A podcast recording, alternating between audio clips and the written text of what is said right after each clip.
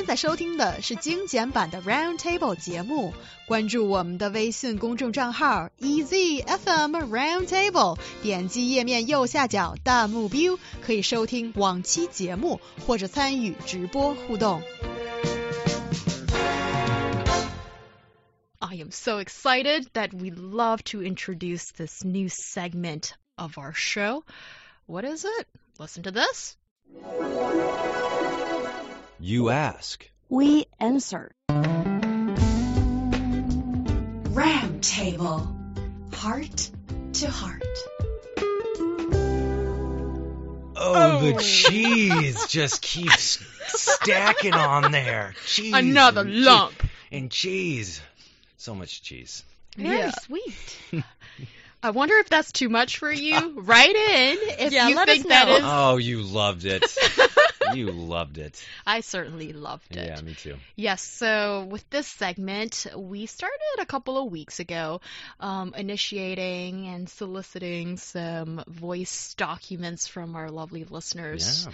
to collect questions from you to see what you want to ask Mhm. about us or about the show. So let's start with one lucky man, and we're so grateful you send in a very cool voice clip. Mr. Sean Google, let's play him out. Greetings to Lords of Round Table, Lady He Yang, Lord Ryan, and Lady Niu Niu. My name's Sean Google, a longtime fan of your show, and I'm from Wuhan, the city of furnace. So my question today goes, what do you guys think of astrology, especially blind idol worship among the young? That's it. Thank you for your time. You know, first of all, I want to say I thought, you know, people have been saying things about nice voices in, in me, but this guy has a golden voice. Yeah, Sean Google. God, ask more questions, okay? Anytime. But that was a great question, I think. And you know, first I want to, I kind of want to talk about maybe the question, add the context for our listeners. Astrology, mm-hmm. okay? This is horoscopes. This is believing that the stars and signs that you see in the sky, like Scorpios, Pisces, That's me. yeah, these kind of different things. They predict your future, your daily fortune. They also tell you about your personality, give you a part of a group almost. You know, there's more Pisces out there other than just Miss Yang or Capricorns uh, for me. You know, so uh, this is one part of the question that he's asking. Why do people believe in this? There's no concreteness to it. So why? Also, um, idolatry. Um, to explain what idolatry is, I want to actually say in my studies and how I first learned about it, it was brought up to me in the Old Testament of uh, the Bible, which is shared, as I understand, in you know, the, it is a Jewish text and also in the Islamic faith. But basically, um, it is the divine worship of anything that is a, considered a created object. That isn't basically God, right? So you can imagine that it is believing in falseness as it as the kind of definition moves away from religion, but just kind of has this practical meaning. So people believing in a kind of falseness is what he's saying. Why do people believe in astrology when it's kind of an idolatry?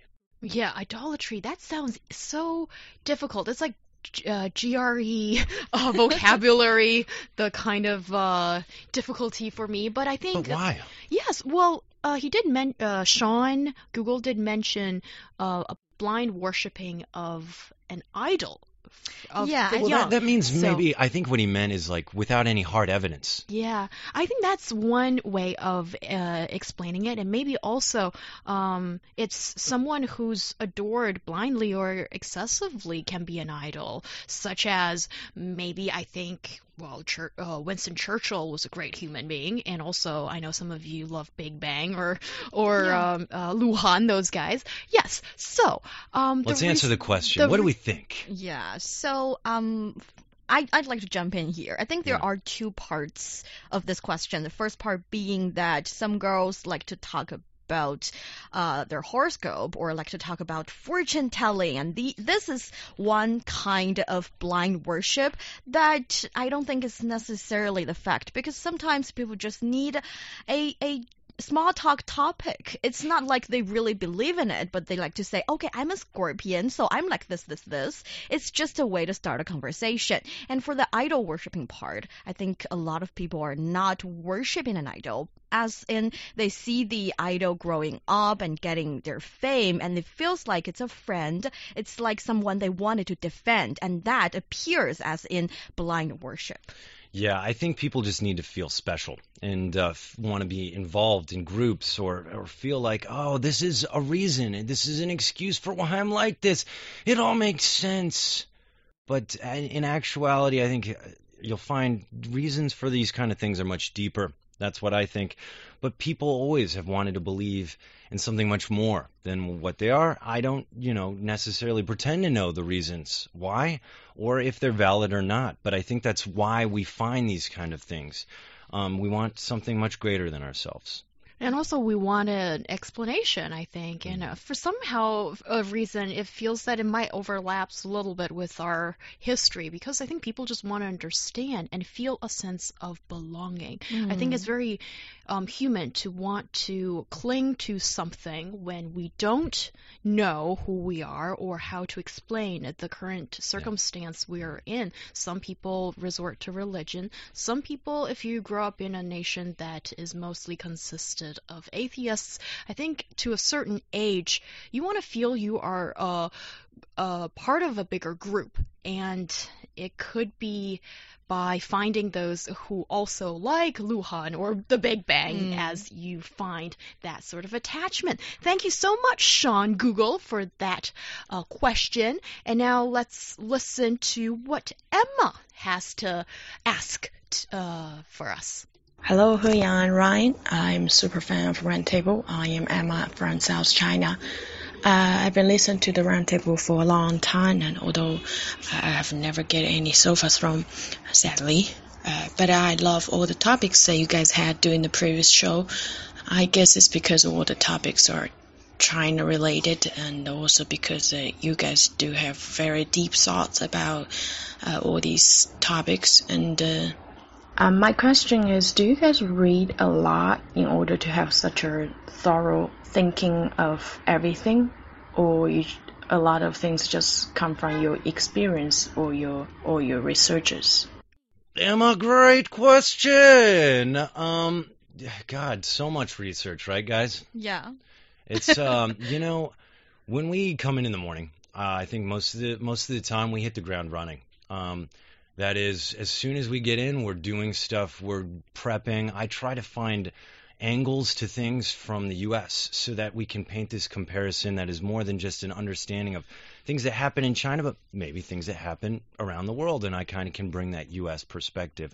So it's definitely a lot of research and reading. Yeah, and when it comes to reading, I always feel like I should read more and more because um, doing research is one part of the story, but if you're doing research just when you see the topic, it's sometimes not deep enough. So we do do a lot of reading and try to know more things so that when we see the topic, we can find a deeper and better reason behind things. Yes, absolutely. And thank you so much for that question, Emma. It shows that you are interested in Yeah. Yeah. um, how we turn out the product and how do we fill the show with meaty content. That is what we try to do every day. And I think there's different challenges for Oh, the yeah. Chinese hosts and the uh, U.S. host called Yeah. Ryan Price here. I think for Ryan, this is what I imagine is that we talk about China topics. So there is a different cultural aspect and maybe a cultural ref- reference, and a lot of that needs uh, Ryan to do more research in that regard. You know, I I do want to say though I love it because often I find that though it's so different, it's so much the same. It's like coming and learning about how other people, you know, I often say live, but then I'm like, man, we do the same thing. That's small world. Yeah. That's interesting. Yeah. And also for the Chinese hosts, as I can only say for myself, but um, certainly English, the language, is one thing Yep. that we need to work on. And also, I think with this job, being a host of a commentary show or a debate show, it's about giving. you're constantly giving. And that is a huge challenge because sometimes I feel I'm depleted. And how do you replenish yourself with new thoughts and ideas? And sometimes it's more than just um, an analyzing what this new story is about, but trying to find a deeper meaning and solutions in the future. And all of that requires us to constantly read more, get more information, reflect on what we understand of the world. So that is not easy, but I'm loving that. And now let's listen to our uh, clip from longtime listener Liam. Hello, He Yang, Ryan, and Niu Niu. This is Liam, a big fan of your show. I've been listening to your program for over a year and I really love it. It helped me a lot both in my English skills and critical thinking. I hope your show will go viral on the internet one day. Mm, Anyway, I have a question for you guys. So, I'm an intern and I've been working since last month. Now my team leader is leaving, so I gotta take over his job. But here's some people in my company that work longer than me. I feel really unconfident when I go check up on, on what they're doing. And I really don't know what should I tell them when they need to make changes. So I hope you guys can give me some advices. Thanks. Oh, Liam.